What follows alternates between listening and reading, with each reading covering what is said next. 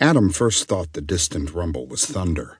Then, no, that can't be. This mountainous, arid no man's land on the border of Turkey and Syria was one of the driest places on earth. He had never seen rain here. No, not thunder. And there was a deep throated, impacting cadence to the rumbling. Artillery. That's what he was hearing. Artillery fire that could be anywhere from five to fifteen miles away, depending on what tricks the terrain was playing with the acoustics.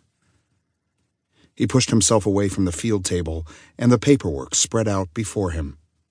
He crossed the 7 by 10 interior of the sparsely furnished tent that had just enough space for a cot, the table for his computer and files, and a trunk that contained his clothes and personal items.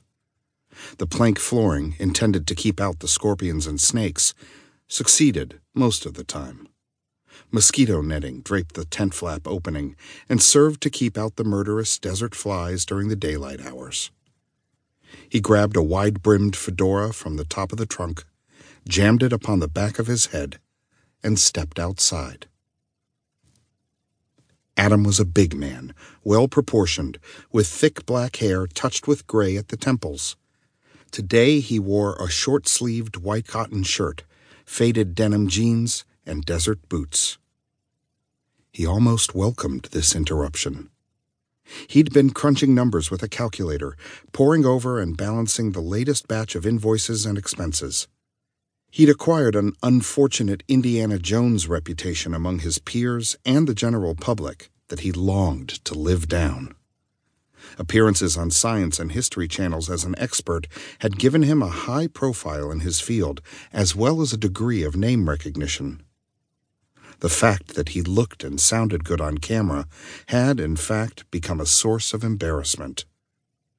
He wished the cameras were rolling at times like this, when Adam Chase, the cutting edge archaeologist, was reduced to being little more than a harried accountant trying to make the numbers balance. Two people were approaching his tent at a brisk walk from separate directions. Lara Newton, wiping her hands with a greasy rag, advanced in long legged strides from the direction of where she'd been fiddling with a troublesome generator that had stumped the local maintenance crew. There was a grease smudge on her forehead. Chase had the impression that she was striding across the compound toward him because she had seen Captain Yilmaz approaching from the opposite direction.